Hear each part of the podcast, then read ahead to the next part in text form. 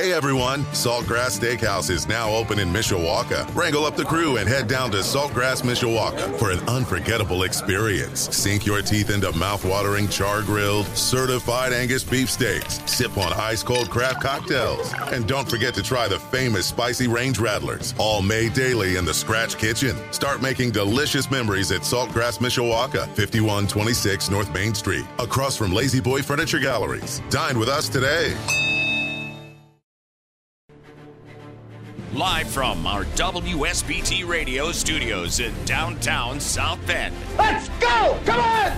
Ah! Welcome to Budweiser's weekday sports beat. Wow, don't blink. A lot of major intestinal fortitude going on here. On your home for Notre Dame football. Knocked down by Wooden. The game is over. The Irish is upset Florida State. Notre Dame is number one and Notre Dame basketball. Number one ranked UCLA Bruins have been upset by the Irish of Notre Dame. Good! Arike Ogunbowale wins the national championship for Notre Dame. Plus fighting Irish hockey. They score! Jake Evans scores! Notre Dame 3.7 seconds away from a spot in the national championship game. The NFL and Major League Baseball. Oh my gracious! How about that? Sports Radio 960 WSBT, WSBTRadio.com, the free WSBT radio app. Big time onions!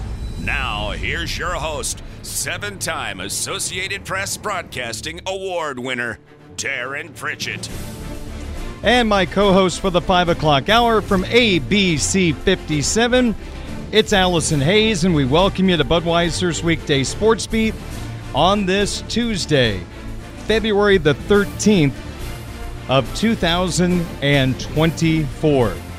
For all you lovebirds out there, remember Valentine's Day is tomorrow. You still have time. Don't forget, it's important. It is to some, there's no doubt about it. If someone forgets, there are a lot of people that get very upset. Yes. Others are like, yeah. So I can tell. I it's think a made-up holiday. It is, but you better make at least a little bit of effort. I'm just telling you guys. Even if your woman says or your significant other says they don't care about it, you should still do a little something because it matters. I can tell your husband better get the job done. He's really good about that kind of stuff. He's better at the holidays and the surprises than I am. Okay. So yeah, he, I give him credit for that, and it's fun, and I it it makes it enjoyable. Very, very good. All right, we are here on Budweiser's weekday sports beat. The show airs until seven. Then we have Wake Up the Echoes, the Notre Dame athletic department interview show featuring members of the athletic department. So that's going to air at seven o'clock. On our sister station, 96.1 The Ton, Brian Miller will have the call of the Mishawaka Cavemen taking on the South Bend Adams Eagles at the Hadaway Shack, probably right around a 7.15, 7.20 pregame on our sister station, 96.1 The Ton. We've got a combination of topics to get to Notre Dame football, Irish basketball. We've got a little leftover topics from Super Bowl 58, a Twitter question of the day from yesterday that had some interesting results. And I mentioned the topic for today's Twitter question of the day on yesterday's program. It was a head scratcher for me, so I decided to put it to a vote. In today's Twitter question of the day, you can vote on it right now at my Twitter X account at 960 SportsBeat and we'll go over that question coming up in just a little bit. In the six o'clock hour, I will sum up Super Bowl 58, which was held in Las Vegas, by using Elvis songs to describe what happened. I know, I know, I'm reaching, but bear with me. I'm on the edge of my seat. Well, don't be cruel will be probably a topic in our next segment. if you see where I'm going there. yes, okay. I like it. Okay. We've got Kyle Kelly joining me at about 620. He is the Blue and Gold Illustrated Notre Dame football reporter. And he is taking the place of Mike Singer today, who is off. We're going to talk about Elijah Burress picking the Fighting Irish, and we're going to dig into that very exciting 2025 class that Marcus Freeman and his staff already putting together most people believe the number one class in the country so far this year. And we'll wrap up the program with our sports wagering segment, We Going to Sizzler. Okay, 511 is our time. We've got three topics in this opening segment to get the conversation started. And so let's begin with a little Notre Dame football as the Fighting Irish football team, as we all know, very busy in the transfer portal this offseason. Lost in the shuffle of guys like Riley Leonard joining the team. This guy played with Riley at Duke, and I think he could have the impact of what Javontae Jean Baptiste had on the 2023 Fighting Irish. I'm talking about defensive end RJ Oben good looking defensive end, stout against the run, can get to the quarterback, and he's probably going to play the field defensive end spot just like Baptiste did last year. So we'll begin the conversation by playing a little audio as RJ Oben met the media here in South Bend for the first time a couple of days ago. And Oben, who had a nice run at Duke, decided to join the Fighting Irish. He was asked why that ended up being his choice. Well, I think Coach Wash, you know, just established a great plan for me to come in and, um, you know, he showed me some tape and showed me things I could work on and just a plan that he had within his defense. And I think it was a great defensive fit for me. Um, obviously, culturally, you know, Duke and Notre Dame have kind of similarities being, you know, good size of academic and athletically. Um, and just having those resources. And I think Notre Dame has, you know, unmatched exposure, um, you know, just unmatched resource in terms of on the field and off the field. Um, you know, being able to get a graduate um, degree, hopefully, while I'm here, um, would be something that I'd, I'd, love to take advantage of. And obviously, you know, coming here to win the national championship as well. Um, I talked to Coach Freeman, and I'm really excited about this team. So. We've got a guy on the Irish hockey team who transferred from Harvard to Notre Dame. Now, Duke isn't Harvard, but still, Duke is a sure. really outstanding institution. So, a chance to get degrees from Harvard and Notre Dame for our hockey player Ryan wow. and Duke and Notre Dame for RJ Oben. That is really, really cool. And one of the, the good things about the transfer portal in college athletics, we can name many bad things, but that is actually pretty cool. So I tell you what, Allison, I'm kind of optimistic about the field end for the Fighting Irish. You got Oben joining this program, probably is going to be the starter.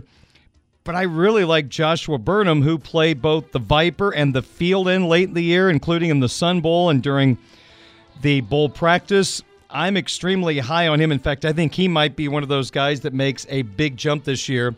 Do you have optimism, concerns about this spot going into the spring practice cycle in just a couple of weeks? I'm actually really optimistic. I think that was a really great pickup. Uh, RJ is going to be coming into a room full of young talent and he's going to provide some experience. I mean, obviously he's got to learn the playbook and and make that transition himself, but he comes in and you know I love to to rattle off stats and numbers, but just to look at some of his numbers just from last year. 17 tackles, 6 tackles for loss, 5 sacks, and this is on a Duke team that was ranked number 25 in efficiency. He tied for the team lead with 27 quarterback hurries.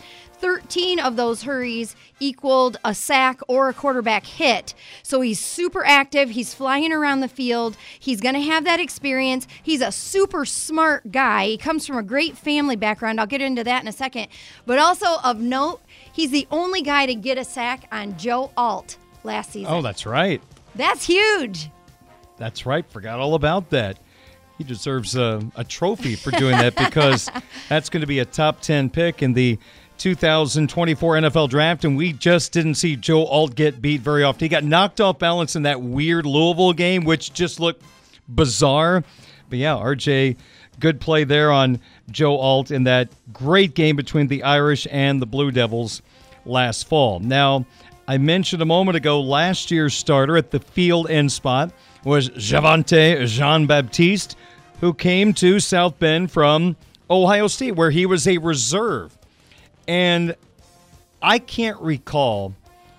I've been around these parts for 25 years, and I'm sure I'm missing a couple of guys, but I'll just keep this generic. It's been a while since I can remember an assistant coach who was thought of in this way by the fan base and the media, but then turned into being thought of in this way because of a great year. there were people wondering if Al Washington should be on this staff last year. But with the way he developed Javontae John Baptiste, the way he has recruited in the last cycle, it's amazing how people have changed their thoughts on him. In fact, he was a candidate for the BC head coaching job. Now he has BC ties.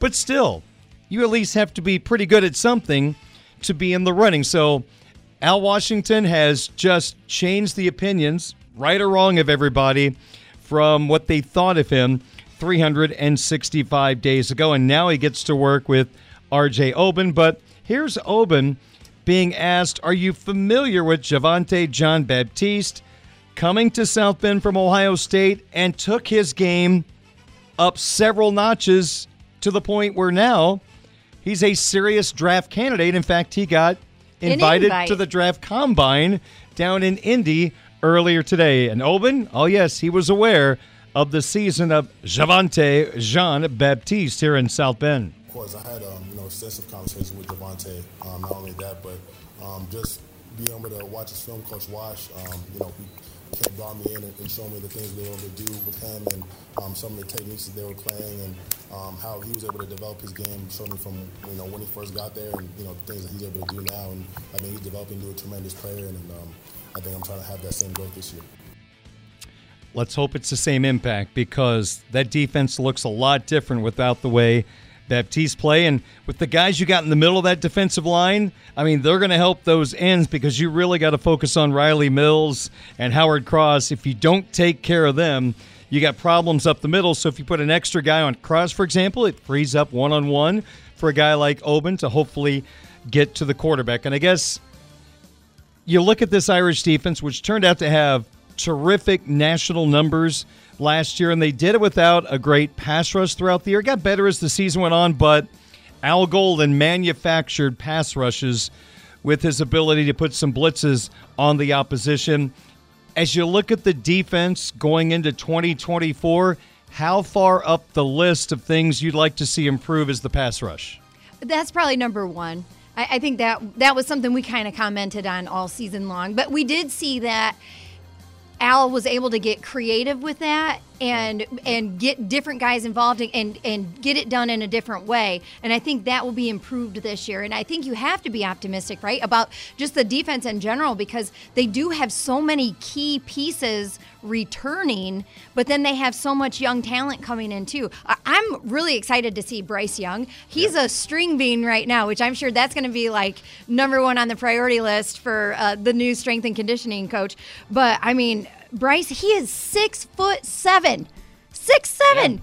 He's going to be a monster when he fills out. He's only 241 right now, 241 pounds, but a consensus four star player. He is the man. And a, a- bunch of numbers for you. I got Yep. 97 tackles, 14 sacks, three forced fumbles, three fumble recoveries, 18 tackles for loss, 12 QB hurries, one block punt, one blocked field goal, and a Hmm. touchdown. That was just his senior year. That's incredible. Those are huge numbers. So I think sky's the limit for a kid like that. Get him in here, fill him out, and, and get him uh, with the right coaching, and they could really develop him. He could be a, a major NFL prospect later on. with Micah Gilbert on the team. I'm not sure how they lost a game, but I'll say this. This is a little tease into the six o'clock hour when I talked to Blue and Gold's recruiting reporter Kyle Kelly. I asked him of the early enrollees, offense, defense, one player on each side of the ball you're most interested in seeing for the first time in a gold helmet. And Bryce Young was his choice Yeah. on the defensive side of the football. I'll let him explain why coming up, but Bryce Young getting a lot of love today on the program, and rightfully so, and another NFL pedigree and another legacy. So this this whole roster at some point, like 2030, is going to have 85 players Seriously. whose dads are former NFL players. It's it's crazy the pedigrees that are coming in right now. Well, and this RJ Oben, his dad is Roman Oben, and he played from 96 until 2007 and he was a third round pick by the giants. He was an offensive tackle though. But what's cool is he then later on got into broadcasting so he kind of has that side of it. He has an understanding of it. And now he actually works as a vp with the nfl in player development I would guess Oben's dad would have played with Howard Cross's dad with the Giants. oh cool I think they're in the same time frame. So you could have two former teammates with the Giants whose sons are side by side in the Irish defensive line. I'll have to check that. Maybe Cross was gone by the time he got there, but it sounds, you know, pretty close at the very I least. I smell a really good feature for ABC 57 kickoff coming on. That sounds good to me. Otherwise, I just started a great rumor. and There's no story to be had. All right. Next up, RJ Oben. Reminiscing about the game he played against the Irish last fall, Notre Dame pulled it out 21 to 14, and Sam Hartman, of course, had that fourth down and a million run against Oben and the Duke defense, leading to the game-winning touchdown. Was supposed to be a field goal, but thankfully, Audric Estime didn't stop, and the Irish ended up scoring the touchdown and winning 21-14. See, the crazy thing about it is, I think uh, that Notre Dame game is probably the craziest game we've had um, at Duke uh, in Duke history, probably in terms of just the atmosphere and you know the, the buy-in. You know, coming from you know years where um, we weren't winning too much over there, and you know kind of how um, the coach was able to uh, come around and, and, really come support us um, in that game. Um, I think obviously that speaks to the Notre Dame brand as well. Um, so I think that kind of both ties into it, and I'm uh, really excited to be part of on the other side now. And I think just you know the people here, and just sometimes you know like certain games are just special. I think you know we certain play certain brands, and um, you know that you know it's a special place, and I, I, think be able to be on the other side of that and to be um, in that space is something I'm excited about.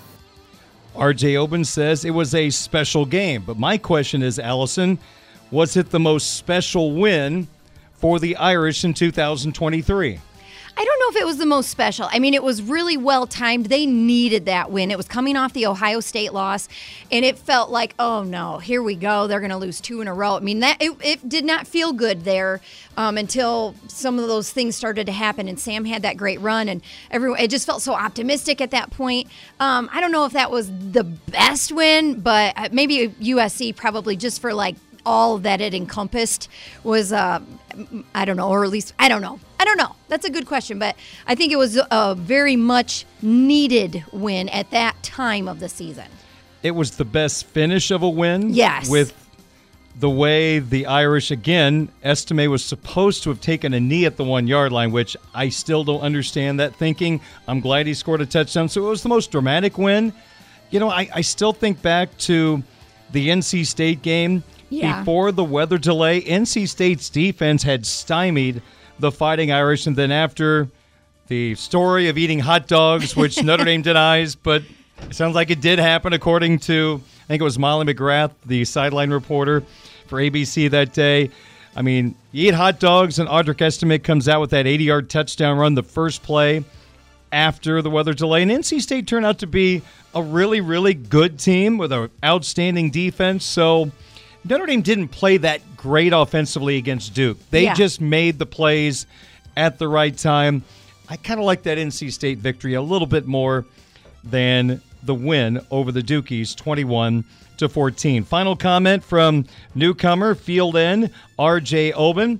Here is RJ on facing the Irish offensive line. I mean, it's, it's amazing. And even to be here now to, to go against that every day in practicing is going to make me even uh, to make to take me to even more new heights. Um, I think just you know some games you gotta you know bucket your trench stop a little tighter for and uh, you know watch a little more film for. And I think uh, that's kind of the effect that Notre Dame has. Um, not even just the O line, but just the team in general. Every time you play them, and I think um, to be on the other side of that and to know that every team I'm playing is gonna um, you know come come with that juice and come with the best they have. And I think I'm excited for that and can't wait for the opportunity. Every spring, we pick a part of the football team or multiple parts of the football team and say, hey, this is the spot we got to watch. If this doesn't get better, then oh my gosh, the world is ending. But if it gets better, they could win the national championship. Okay, a little dramatic, but I think it's fair to say that if you're thinking the development of the offensive line is the biggest or most important thing to watch in the spring, I will Yeah. buy that. No doubt. That that's the biggest question mark. There's too many holes to fill right now, and when you lose Joe Alt, I mean, they're going to have some a little bit of a learning curve, I think, this spring, and, and we'll see these guys. There's a lot of talent, and, and Ashton Craig has got a little bit of experience under his belt. When he filled in when he needed to, he did a nice job. But um, there's just so many guys that are missing, so that's going to be a question mark that we'll follow, and, and just kind of hope hope that the the development comes along quickly. Well, we keep hearing about in each recruiting class from our recruiting analysts how great the Irish recruit the offensive line, then Right. we shouldn't have anything to worry about, right? Sure. If they're right, we should have nothing to worry about. We shall see. All right, second opening topic for tonight. What victory over the weekend impressed you more? The Irish women's basketball team winning in double overtime at Florida State, or Notre Dame basketball halting their seven game losing streak by defeating Virginia Tech? I think at this point, I fair or not, I expect the women to win. I, am like surprised when I see that they lost. Uh, the the one I was most impressed with, hands down, the Notre Dame men getting that absolutely desperately needed win against Virginia Tech. They were down four at halftime, came back to win that 74 66. I mean, Markus Burton, an absolutely incredible performance from him again as a true freshman, yep. getting ACC Player of the Week honors, 16 points, a season high tying, eight assists, season high six steals. And this was something we just talked about on tip off that day was uh, just the not not getting very many assists. He's averaging about four assists per game, and he doesn't really have any go-to guy that he can get it to. Anybody be after him. No one had more than one assist each. So this was a huge one. They ended up for the game um, with a, a second highest assist total for the game was hmm. 14 hmm. as a team. So it was really good to see. And then Kebba, he had a season high 11 points. Um, all nine players that played in the game scored. Shrewsberry was super hot from three point range. So this was just a game they needed. And this is one of those games, again, where every time I'm in here, I say this, Darin. I get so excited about it. But, I, you know, it's rough. It is. It's tough. And we're watching them lose. And it's like, oh my gosh. And I've even seen people complaining on social media that maybe Shrewsberry wasn't the right coach. Oh I think no, that no, is no, crazy. Nope, nope, nope. I think the cupboard was a lot more bare than we expected or thought it was. He literally has five walk-ons on this team, guys, and he's having to play some of them. This is a this is a complete rebuild. So give him some time. When we see these guys come out and play like this, we see the the the rainbow in the horizon, right? Like there's there is there is a future ahead for these guys, and I think they're gonna get there. And the more pieces they get to build around a guy like Markus, the better. Let's don't forget how difficult it's been to get undergraduates into transfer. Marcus Freeman just got yes. that reward in the the last portal cycle, so that's a change that may help him. So if you take all these players Micah had no chance to get, really limits you. So he is the guy. He's building a culture. Let the recruiting classes come in. You're going to over recruit some of these guys, and some of the new guys will be taking up minutes. So we knew this was going to happen. We knew this was going to be a tough year. I got to be honest with you.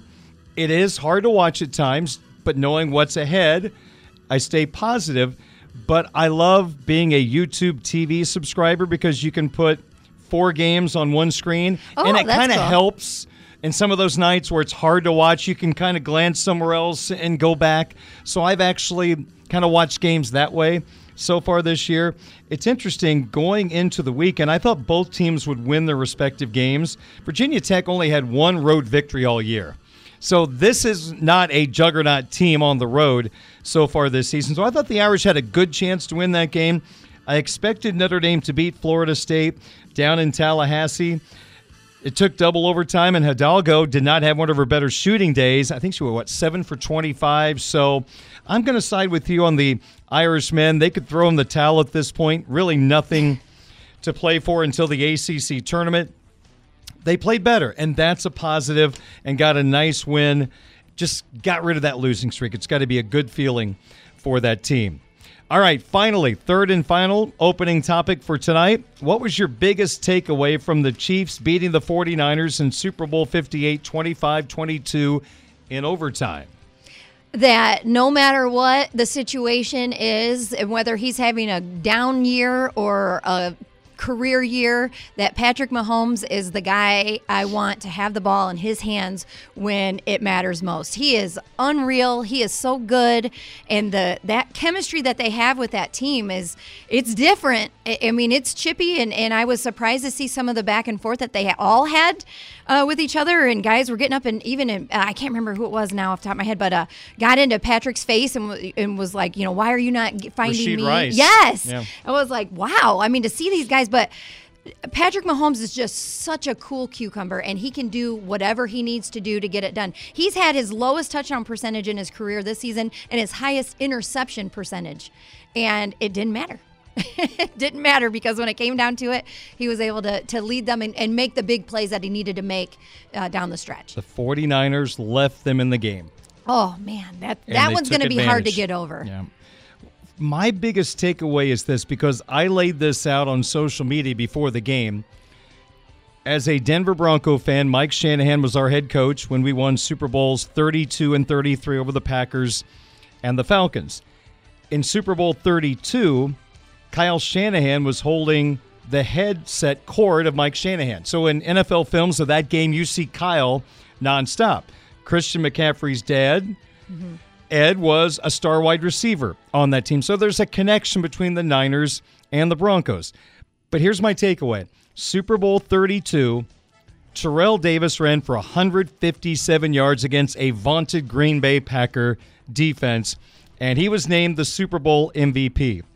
Do you know he's the last running back to win the MVP in the Super Bowl? Oh, wow. Isn't that nuts? That's crazy. So watching from the sideline that day as Denver with a Hall of Fame quarterback in John Elway used Terrell Davis to win the Super Bowl, I thought for sure he would ride Christian McCaffrey Yes. to the Super Bowl title, and McCaffrey would be that first MVP since he watched TD do it in person out in San Diego. And he started the game by running McCaffrey, but from the 10:48 mark of the second quarter until halfway through the third, McCaffrey had one carry. Yeah. Now, now, Kansas City was run blitzing, but when they started running again, they were run blitzing, and McCaffrey had success.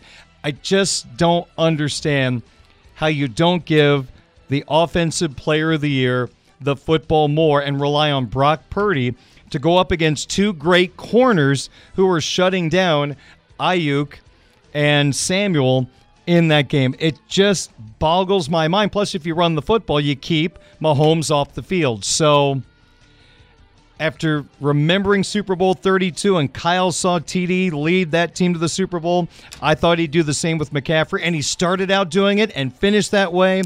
Yeah. But in the middle of the game, he forgot about the running game, and I don't get it. And that, th- to be honest, I did. I picked the Niners to win it, and I picked McCaffrey. I thought he was going to be MVP because he he was MVP for the season. I mean, he was so good. Golly, that that second when he gets that burst, oh. man, his yards after the initial contact, it's just unbelievable to watch. He it was he's a special player, and I'm I'm looking forward to more from him. But yeah, like I said, that's going to be so hard for them to be able to get past and move forward from knowing they left so much out there. San Francisco not running Christian McCaffrey would be like the Kansas City Chiefs not letting Patrick Mahomes throw the football. There you go. That's the way I look at it. All right, those are our opening topics. When we come back, we want to talk about eight Notre Dame players invited to the NFL Combine. Plus, there was what I would call an uncomfortable moment in Super Bowl 58. We'll dive into that coming up in a moment. Allison Hayes, Darin Pritchett with you, Budweiser's Weekday Sports Beat on WSBT. Notre Dame football coverage continues now. make sure that you do everything to get these kids ready to have success. It starts with giving them your heart. On Budweiser's weekday sports beat. Now it's going to be to take this team to the next level, and, I, and I'm excited for that challenge. From Sports Radio 960 AM WSBT. Hey, they know the expectations here. They better be loud and crazy and make sure everybody knows how special it is to play in Notre Dame Stadium.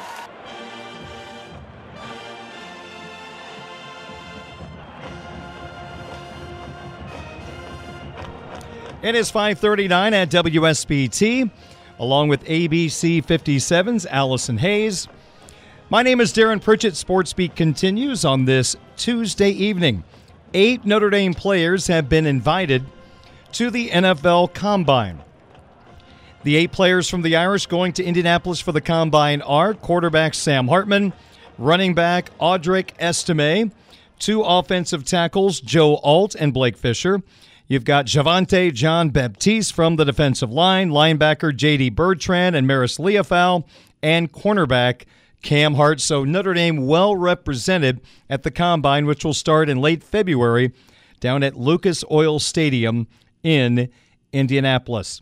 It is worth noting that Sam Hartman got the invite to the combine, Allison, after he had a really tough go down in the state of Alabama at the Senior Bowl, which was a great opportunity for him to kind of show the second half of the Notre Dame season was, I don't want to call it a fluke, but maybe not the norm, but the way he followed it up put himself in a tough spot. Wah wah wah. It was it was hard to watch. Honestly, it was really disappointing. I did watch it. I watched almost the entire. In fact, I missed most of Bo Nix and just watched Sam. And he had the opportunity of a lifetime there because Michael Penix decided not to play despite practicing all week. So Sam had the opportunity to play essentially the whole game. Yeah. And his stats for that were 7 of 25 for 69 yards and an interception and that was it. He just he was not accurate. He just he lost a little bit of that mojo or he just didn't have that presence that he once had especially when he first got to notre dame. Um, so it was disappointing. And i had heard there was the conversation the whole week at senior bowl was that he was the oldest player on the roster there for out of all the players. He even shaved his beard off to try to make himself look a little bit younger he said which he said did no good whatsoever because it was a topic of, of conversation which i think does it really matter how old you are when you're entering into the NFL draft? If you're good, if you are winning games, I don't think anybody would give a crap about how old he is. Uh, it was, you know, it's a topic of conversation. It's something to make jokes about, but big deal, right? That's another year, whatever. But he just, I, I, I, w- I was shocked to see that he got invi- invited to the NFL Combine, and I'll be interested to see what he could even do there that would make a, a big enough difference. Do you think he'll get drafted? No, I, I don't think no. so either. I don't think he's going to get drafted. I've heard people say, "Oh, yeah, maybe, maybe late, maybe he'll be Mr. Irrelevant." I, I don't think he's going to get drafted. I think he'll get picked up on a practice squad, and I think he'll be a good locker room kind of guy. I just don't see him being a starting NFL quarterback. As we say when the draft approaches, it only takes one executive, one team to like you. And maybe there is one team that says they would take a flyer on Sam Hartman. And I will describe the pick as a flyer. He is a player right now that is hard to imagine that he would be drafted based on what happened the second half of the year. And if you remember, one of the reasons why he wanted to come to South Bend was to get into an NFL caliber offense. What they ran at Wake Forest, NFL scouts just don't believe that's something that they can look and watch and say this guy's going to be an NFL prospect. You need to see him in an NFL offense. Well, he got one here in South Bend against the weaker competition. He looked great against the better competition. I don't want to say just Sam, but the entire offense had its issues. I still believe a lot of that was on the offensive coordinator. Execution is always a part of it. But if you had Mike Denbrock as the offensive coordinator for Sam Hartman, I would love to know the end result. I do believe it would be different. It's a hypothetical, it's a guess, but I think Mike would have gotten the best out of him. I just can't imagine Gerad Parker did. I feel bad for him in that sense because he had so much change coming in. There was so much hype and pressure on him. So he had just, it just didn't feel like things were working out. But still, at the end of the day, he had an opportunity every week. And then it, you can't blame Gerad Parker for what he did in that Senior Bowl. Right? I mean, in, in in theory, he had some of the best offensive linemen to protect him. He had some of the best wide receivers to throw to, and he just wasn't able to connect. It's going to be a very interesting process for him. He's going to have to answer a lot of questions. He is. All right. You look at Joe Alt, he's probably not going to do a lot at the combine. You're going to be a top 10 pick. There is no reason to do anything other than maybe he'll do something with weights. I can't imagine he's going to do anything else because why put yourself Risk in it. position to hurt yourself Right. when He's you're proved already everything he needs Yeah. to prove. So there's no question. Now Blake Fisher's going to have to go through the process. I think someone that's interesting is Audric Estime. I just shared with you Matt Miller, one of the ESPN NFL draft analysts. He is projecting that no running back will go in the first round. He even says he believes there is a chance a running back will not be taken in the top 50. Now he says there's a lot of value in the mid second round into the third round with a handful of running backs. And he has Estime number two on his running back board. But he is saying, and this is just one person's opinion, and again, it only takes one team to look at it differently. But he feels like that running backs may not be called upon until past pick number 50, which is kind of the norm that running backs have been devalued by NFL teams. I mean, look at the contracts some of these guys established are trying to get, and teams are not investing in them anymore.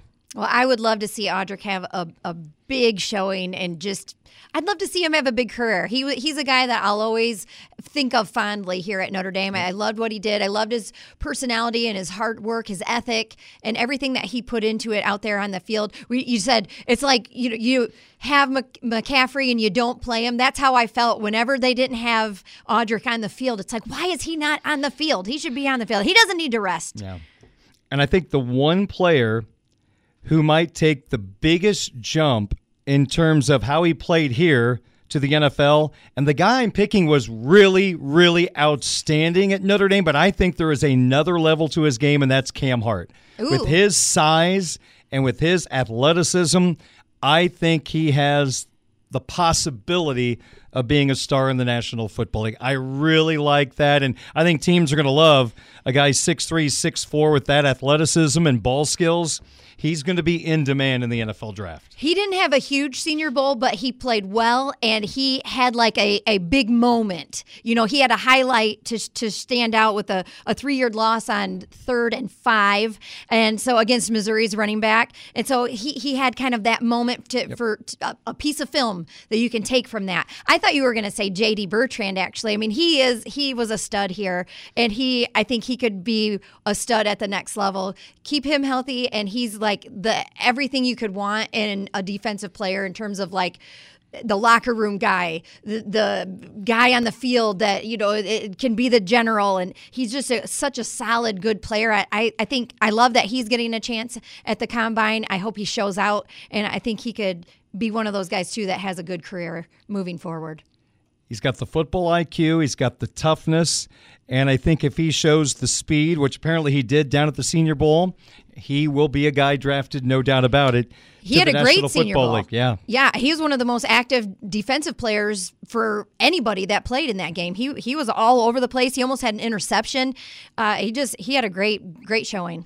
I think, if I'm not mistaken, didn't his teammates vote him the best linebacker in practice or something? He had some award, the best. So when your teammates notice, that's the greatest amount of respect you can get. All right, one more topic really quick. I want to get your thoughts. Super Bowl 58, the first half, things aren't going well for Kansas City. Isaiah Pacheco, Chiefs running back, fumbles inside the 49er 10 yard line. San Francisco recovers the fumble.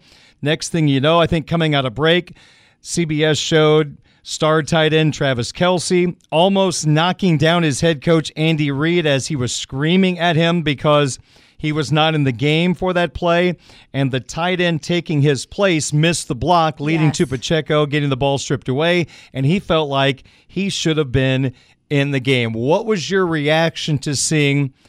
in a heated moment in the biggest game that you have in the NFL each year, a star player grabbing a hold of your, and I shouldn't make it about age, but an older coach who almost Elderly. fell down. Yes. Yeah, I hated it. I couldn't believe it. I was shocked by it. And I do like Travis Kelce. I liked him pre Taylor Swift, and and I like him now. I, I love the cockiness that he has. I, I think that's just kind of part of his charm, and I'm okay with that. But I could not believe my eyes when I saw him do that. And I know since that happened, everyone's oh, that's just their dynamic, and they oh, they just are like that. And they he came over and apologized to him later, and Andy Reid laughed it off, and no big deal. I- don't care. I, I it was disgusting. I, I did not like that one bit. And uh, whether you like it or not, you are a role model. He, you he's putting himself out there all over the world as a, a media sensation, as a role model to kids, and to ch- do that to your coach was gross. I, I didn't like it. I, I don't. I think there's so many other coaches that are looking at that. There's high school kids. Yeah, you're a stud, and yes, you should be on the field. I don't blame you for having those emotions and being fired up. I don't even blame him for being like, I should be out there. That other guy shouldn't be in there, and I wouldn't have let that happen. But the way he came up on his coach like that, I hated it. But again, I know it was in the moment. And since then, like I said, Andy Reid said, "Oh, you know, it was no big deal. We we're we love each other," and he apologized, and the cameras didn't show that. But I, I was shocked by it. I was, I was, and just really disappointed. First off, Travis Kelce is not known for blocking. And there's a reason why Travis Kelce was not in the game on a running play in the red zone. He doesn't block. So I'm just thrilled to see at his late age of his career, now he wants to block. That would be a first. he's a great pass catcher, one of the greatest of all time, but he's not known for his blocking. So for him to be upset about that, I side with Andy Reid. I know there's the old Charles Barkley saying, I'm not a role model. Right. I didn't like it either. Andy Reid's one of the greatest coaches of all time. And to come in contact with him is not necessary. If you want to scream and yell, that's fine, but you don't need to, I don't want to say push him or run into him, but make contact to the point where he almost falls down. Fell over, right. That is a little much. Now, it definitely caught Andy by surprise. Oh, You I no mean, doubt. he didn't see him either. So, you know, he's got him coming in on on the side like that. And it Yep. was absolutely the heat of the moment. These guys are at the absolute highest level that you can be at in your career and uh, emotions are as probably as high as they can possibly get. I I understand all of that. But you cannot it doesn't matter. I mean, in a high school game, in a college game, you can't do that. Yeah. You have to learn how to check those emotions. I think Andy laughed it off because he was trying to limit the shelf life of the Yes, story. Exactly. He didn't want it to become a big deal. He wanted it to be about the team winning back to back titles, three and five years, and not about this. So I think Andy took one for the team. So if we're going to talk about doing the right thing for a moment, whether you're into role models and all that stuff, so let me ask you this. Which was a worse role model moment? Travis Kelce screaming at his head coach and almost knocking him down, or Taylor Swift chugging a beer knowing that all these little girls look up to her? Ooh, ooh, that's a good one. Oh, I didn't even think about that. I haven't thought about that one bit. I've enjoyed all of the Travis and Taylor drama. I love all of it. I'm here for it. I think it's been good for the game in a sense, uh, but that's a, that's Again, a all fair- the little girls that look up to her, there she is on the board chugging a beer. But that's not illegal. It is She is not. of age. And it's not illegal for Travis Kelce to run into and yell at his head coach. Fair point. Touche. Just saying. I'm just saying. I'm not anti Taylor. I'm not a Swifty. I just think with everybody jumping on Travis, I just want to mention that his girlfriend did something that some might disapprove of as being a bad role model. You don't have to answer, just throwing it out there. I have no answer. You've, you've Which means it's me probably speechless. Taylor, isn't it? That's no answer means Taylor. Well, no, I'd like to justify it. I mean, if I was at that game, I would have absolutely chugged a beer and I would have celebrated that. So that's, I don't see a problem with her doing that, but I can see how some others could have a problem with her doing it. She just shook off the aftertaste, right? She Yeah. shook it off. All right. And of course, Travis Kelce yelling at his coach, it was bad blood. Ooh. 553 is our time. Twitter question of the day coming up next on WSBT. This is the Budweiser's weekday sports beat Twitter question of the day from Sports Radio 960 WSBT. I'm Darin Pritchett with ABC 57's Allison Hayes. And yesterday on Twitter X at 960 Sportsbeat, I asked you this question Of these college football programs, which one will take the biggest step back from where they were at the end of 23 to where they will end up basically in 2024? So, who will take the biggest step back from these four teams? Alabama without Nick Saban, Washington without their entire team, Michigan without Jim Harbaugh and Jesse Minter and a few others, Mike Elston, or Florida State, who went undefeated last year but didn't make the playoffs. So, which will take the biggest step back? Tide, Huskies, Wolverines, or Seminoles? I how could it not be Washington? I, they are losing everybody, everything. Your quarterback, your receivers, your coaches, everybody. I think uh, they're in a tough spot this coming season. I'm with you. I, our old friend, oh gosh, I just lost his name, Mike Vorel, Oh, who was at the Tribune. Now he's out in Seattle. He showed the depth chart Wow. from the national championship game, and then post their coach leaving. almost every starter in two deep on one side of the football either graduated or in the portal. Yes, and the other side of the ball was almost the same way. So they're losing everybody. So I think you have the definitive answer Washington. That's how I would have voted as well. Here are the results. Who will take the biggest step back? Fourth place, Washington. Hmm. Only got 6%. Interesting. I have a feeling I know what direction this is going. You are exactly correct. All right. Third in the voting, roll damn tide, Uh-huh. Alabama, only 10.3%. They got a great coach, a lot of talent left. yeah, you got your one of the best quarterbacks in the country coming back. Eh, They're not going to be in too bad a shape. I would agree. Second place in the voting, the defending ACC champions, the Florida State Seminoles, who are on the Irish schedule, 35.7%, which leads us to our friends north of the border. Wait, this is a poll on my Twitter account of Notre Dame fans, so Yes. you knew where this was Exact- going. This is wishful thinking Who- on Notre Dame fans' part. Who will take the biggest step back? Michigan got 48% of the vote. I will say this when you hire from within, it seems like the right thing to do, but there are so many occasions it goes haywire. You almost need a veteran coach to come in to take over for Harbaugh. Trying to keep the Harbaugh thing going without Harbaugh, I think, is dangerous. And they hired Wink Martindale, an NFL defensive coordinator. Not sure how that's going to work. So, if Washington wasn't in that particular list, I would have said Michigan, but I think Washington definitely.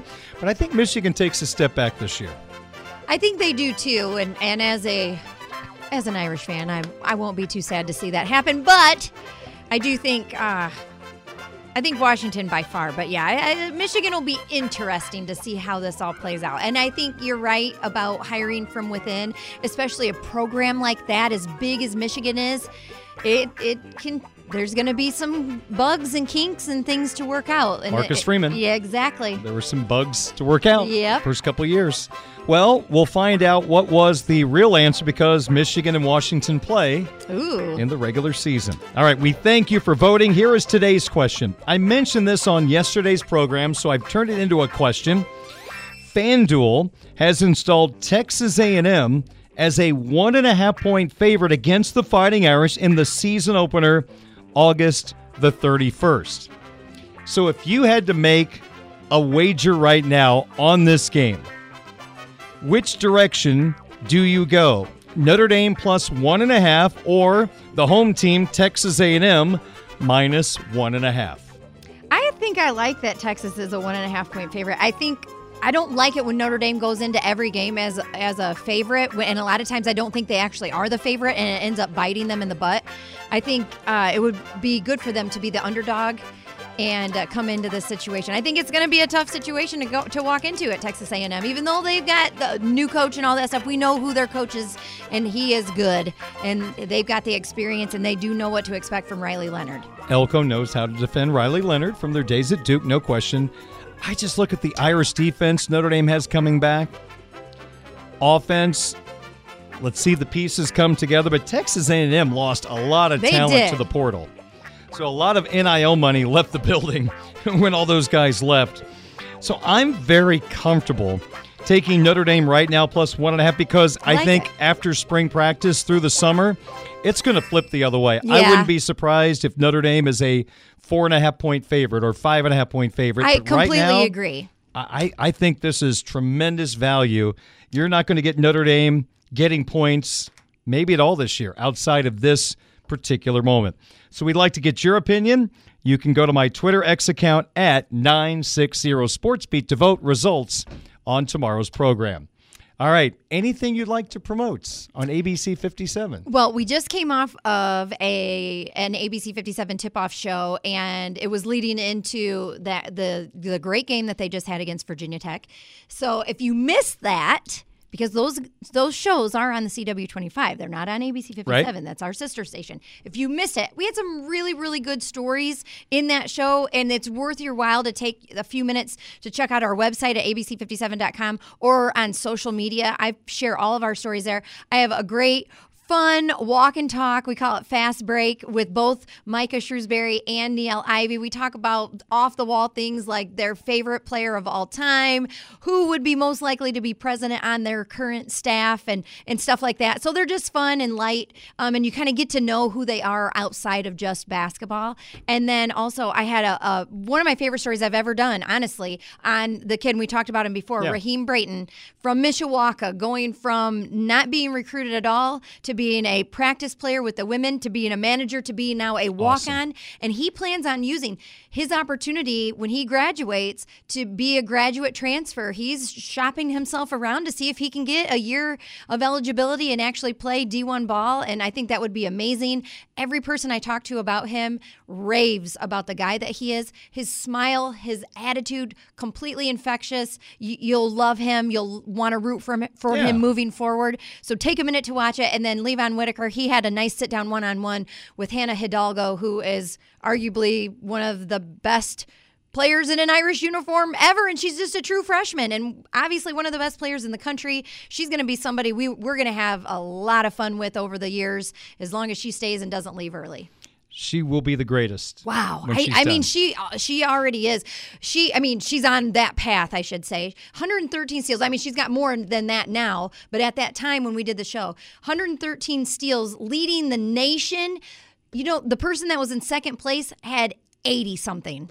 She's just killing everyone. Ogunbowale will always have the bigger shots Oh, unless she hits some big, big shots like she did. But in terms of player, I'm I'm on the Hannah bandwagon as the greatest Notre Dame women's basketball player if she keeps up this particular pace. All right, very good. Allison, thank you. We'll talk to you again next week. All right. That's Allison Hayes from ABC 57. I'm Darin Pritchett. Don't forget, coming up in the 6 o'clock hour, Notre Dame football recruiting conversation. Blue and Gold's Kyle Kelly joins me to talk about Elijah Burress and more coming up on WSBT. Can listen to Budweiser's weekday sports beat live or on demand with our free WSBT radio app. Just search WSBT radio in the App Store and Google Play. Now, back to local sports talk on Sports Beat with your host, Darin Pritchett. 616 at WSBT. Sports Beat continues on this Tuesday evening. This is going to be a short segment, but let's get through today's My Five question of the day. My five observations from Super Bowl 58 in Las Vegas using Elvis songs. Ladies and gentlemen, this is number five. All right, we're going to start things off with It's Midnight.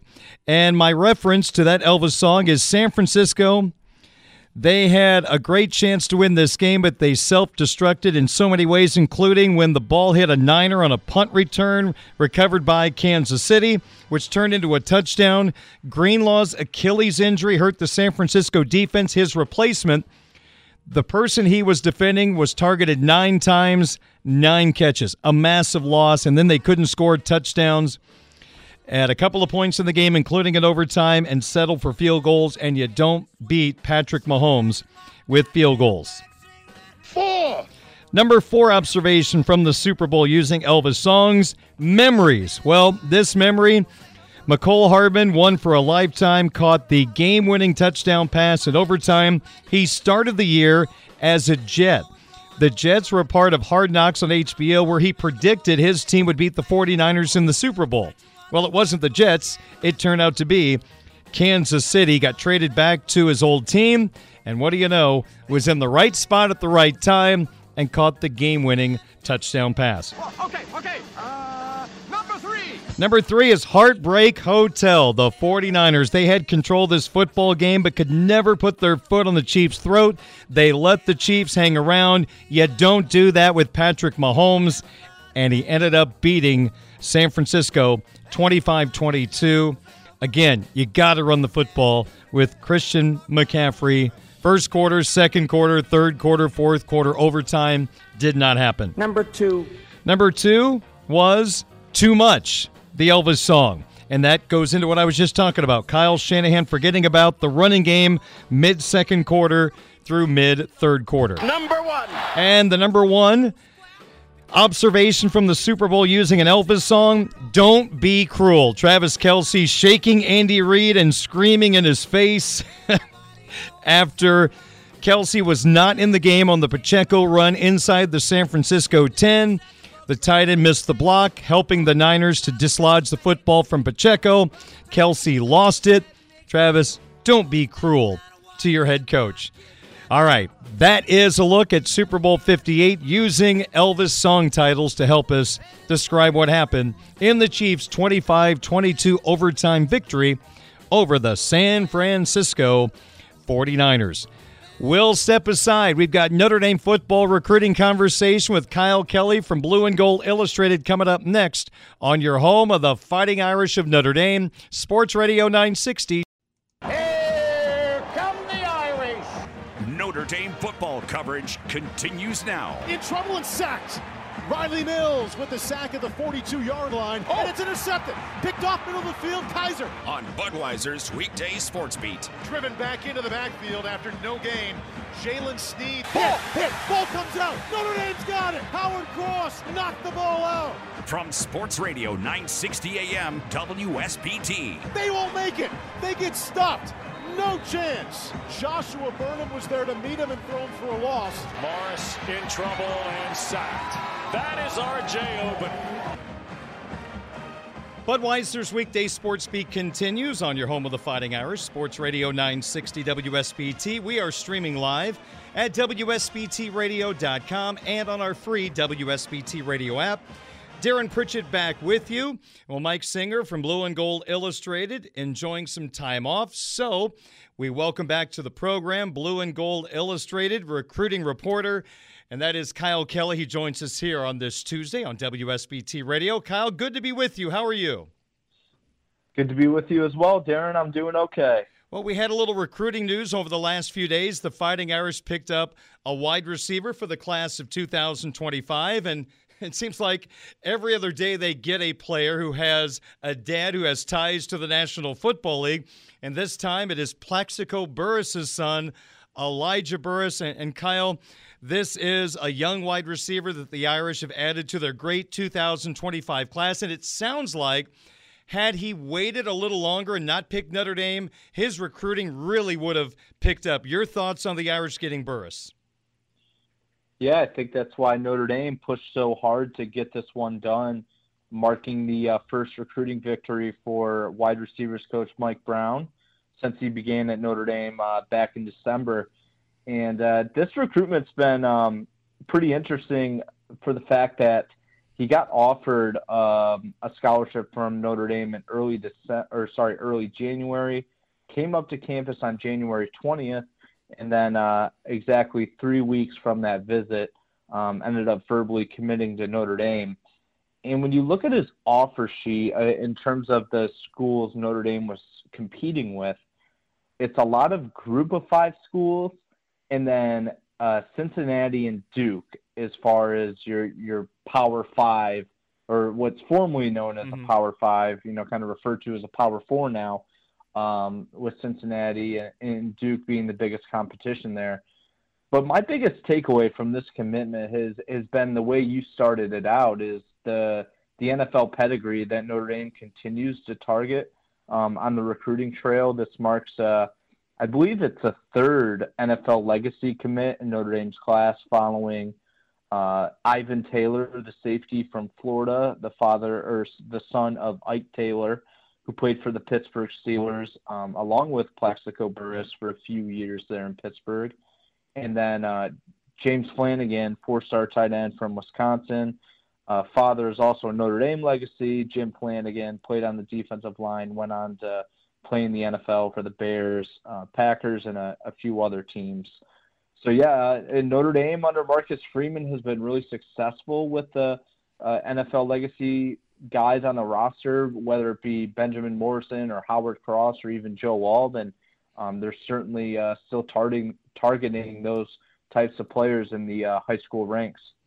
I guess it wouldn't be a shock if we don't add another player, just like everything you mentioned, all the traits in Jerome Bettis Jr. Yeah, that's one uh, we're keeping an, keeping an eye on over at Blue and Gold. It felt it felt like that way for a while, honestly, since yeah. Notre Dame offered them during their uh, March 17th Pot of Gold Day recruiting event. Uh, Bettis was not a, a, guy that we expected to get an offer that day. He he uh, kind of surprised us. Was one of 65 guys during that St. Patrick's Day themed recruiting event. Been to campus a number of times, both as a recruit and with his father. Uh, there were there were a couple occasions where he actually came with um, his father, Jerome Bettis, obviously, uh, to to campus in a non-recruiting capacity, where I believe the coaching staff couldn't even interact with them. But anyway, Jerome Bettis Jr. seemed to to call Notre Dame home, uh, even if it's a little bit subconsciously at this point. So I, I think it's only a matter of time before Jerome Bettis Jr. also ends up in Notre Dame's class, and then you're looking at a, a wide receiver corps with uh, the sons of Plaxico Burress and Jerome Bettis Sr. Um, on that Irish team. Of course, both those guys played together with the Steelers. Yeah, this is becoming Pittsburgh Steelers West here in South Bend, Indiana. He's Kyle Kelly. He is a Blue and Gold Illustrated recruiting insider, and he's going to now talk to us about this 2025 class. And Kyle, the Irish are off to a fantastic start. They appear to be the number one class at this stage of the recruiting process. As you look at the group Notre Dame has put together, do you have a favorite part of this 25 class? You know, I do, and I think it's um, the Chicago flavor, if you want to call it Notre Dame's had in the uh, 25 cycle. They have three verbal commitments from the Chicago area with uh, Chicago Simeon Career Academy, edge rusher Christopher Burgess, who's a four-star player, plays in the uh, Chicago Public League. And then there's uh, two commits that are located just one mile apart from each other with defensive lineman Joseph Reiff, who attends uh, Chicago Suburban School, Elmhurst York Community, and then uh, Dominic Hulak, who is a product of Elmhurst Immaculate Conception Catholic Prep. Both those guys just one mile away from each other, and uh, a, a, fifth in Notre Dame's class with those three Chicago guys. Um, are, they they comprise a fifth uh, the class that is, and I think that's a a great um, win for Notre Dame because I, will always remember this during Marcus Freeman's uh, early National Signing Day press conference for the 2024 class back on December 20th. Freeman told reporters that uh, Notre Dame needs to be successful recruiting in Chicago, and they need to do it with the right guys. And I hmm. think these three are are some of the right guys. And I think there are also a couple other guys that Notre Dame's looking at in the Chicago area. I know uh, uh, close mentor of mine, Tom Lemming uh, kind of the, the longtime recruiting guru, he always tells me that, you know, back in the 80s and the Lou Holtz era when Notre Dame was winning national championships, they did it with a heavy Chicago influence. Yeah. And I think that uh, if Notre Dame wants to have a chance at replicating similar success, that's one way to do it. I think a lot of Irish fans are excited about the quarterback in this class, Deuce Knight. I have a feeling, Kyle, he might get a phone call like every other day from Lane Kiffin or maybe from Mississippi State. It sounds like those two schools are not going to give up until he finally signs with the Fighting Irish. Yeah, Mississippi, Alabama with Kalen DeBoer, who coached Michael Penix, the the lefty quarterback. Deuce Knight's a lefty, and I think uh, one of Deuce Knight's family members actually played for uh, Kalen DeBoer when he hmm. was on uh, Indiana staff. Wow. So, a interesting connection there. Those are the two schools I think we're monitoring the most right now. Deuce Knight is Ole Miss and Alabama, and I'll tell you this: if I was Lane Kiffin or Kalen DeBoer, I would probably be calling Deuce Knight every other day too, because he's one of the um, quarterbacks in this entire cycle with the highest upside, and he's a potential five-star guy. He's located in the deep south, right down by the Gulf of Mexico. Uh, that was a major recruiting victory uh, for Notre Dame back in September when Deuce Knight committed. And every day he stays committed, that's a recruiting victory for yeah. Notre Dame. I, I don't think we're too worried about uh, Deuce Knight, you know, possibly exploring other options at this point. But uh, as we kind of find out with uh, C.J. May, the the edge rusher that was committed to Notre Dame out of Highland Home, Alabama, from September uh, up until about two weeks ago, that recruiting guys in the South is never easy, and that that surely is going to be the case and has been with Deuce Knight. Kyle, I mentioned this class is in really good shape right now. And with the way Marcus Freeman and his staff have recruited the last couple of years, I have no doubts this is going to be another great class. But as we sit here today on February the 13th, is there a glaring need that stands out right now in this 25 class that this coaching staff is working on? Yeah, absolutely. I, I think it really is wide receiver uh, at this point in the process. I mean, Notre Dame has 15 commits and basically two guys at, at every position across the roster, um, besides tight end and uh, wide receiver in terms of the 25 class. I think Notre Dame only plans to take one tight end in the cycle unless a, a guy they really love comes their way. So the the big glaring need right now is wide receiver. I know you just got the the one in Elijah Burress from Wayne, uh, Wayne, New Jersey, uh, DePaul Catholic. But I, I, they definitely need to get Deuce Knight some guys to to catch passes. Uh, you know, also when you look at the makeup of the Notre Dame roster, I think the wide receiver corps is probably one of the weakest groups. So naturally, when you're out on the recruiting ranks, definitely going to be focusing on a position like that in terms of strengthening it. I, I think naturally they're a little bit behind in wide receiver recruiting just because uh, Mike Brown uh, taking over the position about two months ago. Since Mike Brown uh, came to Notre Dame, he's offered, I think, like 10 new wide receivers. So a lot of those guys just getting uh, familiar with Notre Dame, refamiliarizing themselves with uh, Mike Brown. And, uh, you know, usually springtime's a, a good time for Notre Dame commits. And I, I think that if Notre Dame continues to, to work hard on some of those guys that are on the top of the board, that we might not be talking about wide receiver being a need for much longer. Kyle, if you don't mind me asking kind of on a, a different uh, storyline, but you did mention Mike Brown kind of picking up on the fly here in this recruiting cycle. Notre Dame losing Chris O'Leary to the NFL, is that a big deal from a recruiting standpoint? Believe it or not, I don't think it is. Um, and I this is something I did some reporting on uh, last night at Blue and Gold. You can check that out there. Um, Notre Dame has two safety commits um, with Ethan Long from uh, Brunswick School there in Connecticut, and also uh, Ivan Taylor, who I mentioned earlier in the show, the the high, highly coveted four-star safety from uh, West Orange High School in Winter Garden, Florida, right around the Orlando area. I talked to both Long and Taylor. Both those guys are locked in. Uh, Long is much more confident in his pledge right now than, than Ivan Taylor. I think Taylor is uh, he's really doing some self-reflecting because I know he had a, a, really strong relationship with O'Leary. But uh, director recruiting Chad Bowden, head coach Marcus Freeman, defensive coordinator Al Golden, and uh, corners coach Mike Mickens have all um, been in constant communication with Ivan Taylor. So I, I don't really have much concerns about him uh, leaving the class. I think that he'll stick with Notre Dame and see this out. And then there's one more safety on the board who's a potential five-star recruit according to On Three's metrics, and that's Jadon Blair from Winston-Salem Mount Tabor High School there in North Carolina.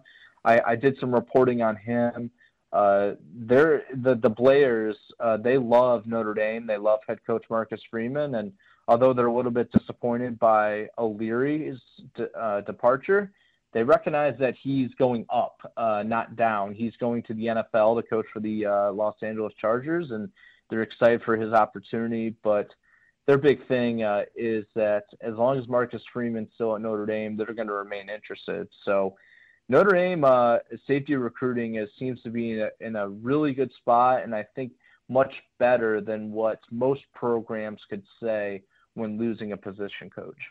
He is Kyle Kelly from Blue and Gold Illustrated. So let's spring forward to Fighting our spring practice, which will get started in just a couple of weeks. And Kyle, using the group of early enrollees from the last recruiting cycle, which offensive player from the early enrollee class are you most excited to see wear that gold helmet this spring? Yeah, there's a number of guys that I, am really excited to see once practice kicks off next month. But the one that came to mind right away was Kedren Young, the uh, running back out of Lufkin High School in Texas.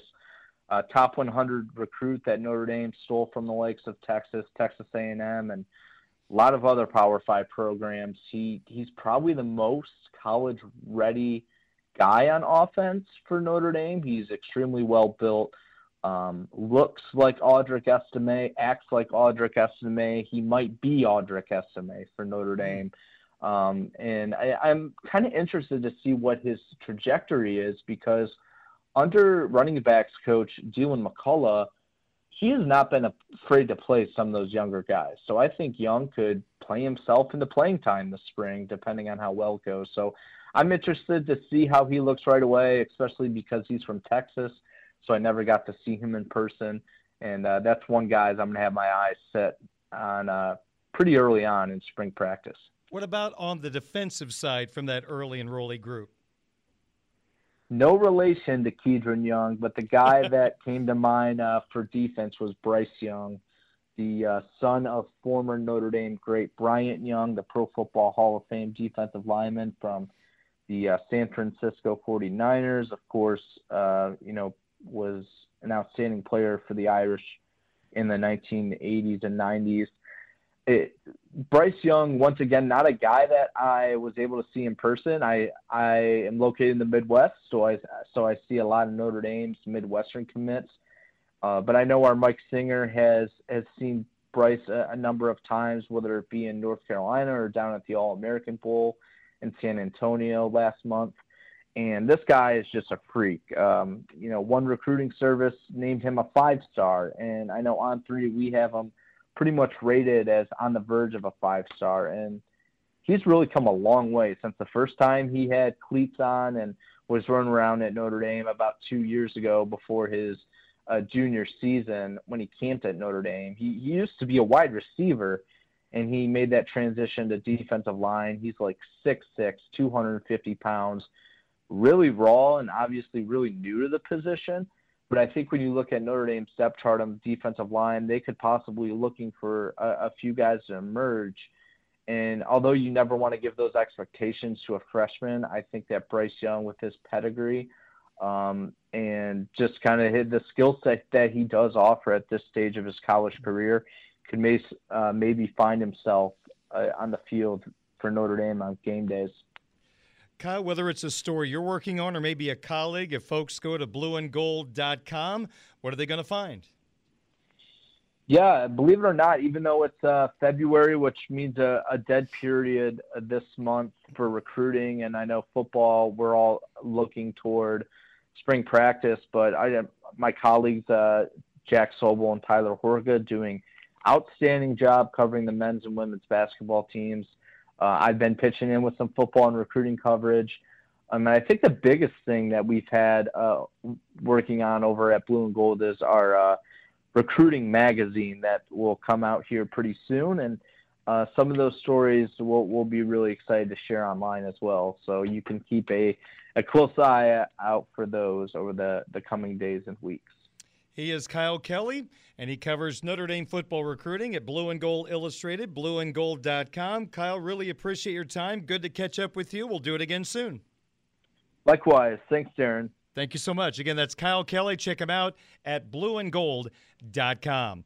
We've got more Budweiser's Weekday Sports Beat coming up in a couple of moments on your home of the Fighting Irish, Sports Radio 960 WSBT, streaming live at WSBTRadio.com. Hey everyone, Saltgrass Steakhouse is now open in Mishawaka. Wrangle up the crew and head down to Saltgrass Mishawaka for an unforgettable experience. Sink your teeth into mouth-watering char-grilled, certified Angus beef steaks. Sip on ice-cold craft cocktails. And don't forget to try the famous spicy range rattlers, all made daily in the Scratch Kitchen. Start making delicious memories at Saltgrass Mishawaka, 5126 North Main Street, across from La-Z-Boy Furniture Galleries. Dine with us today.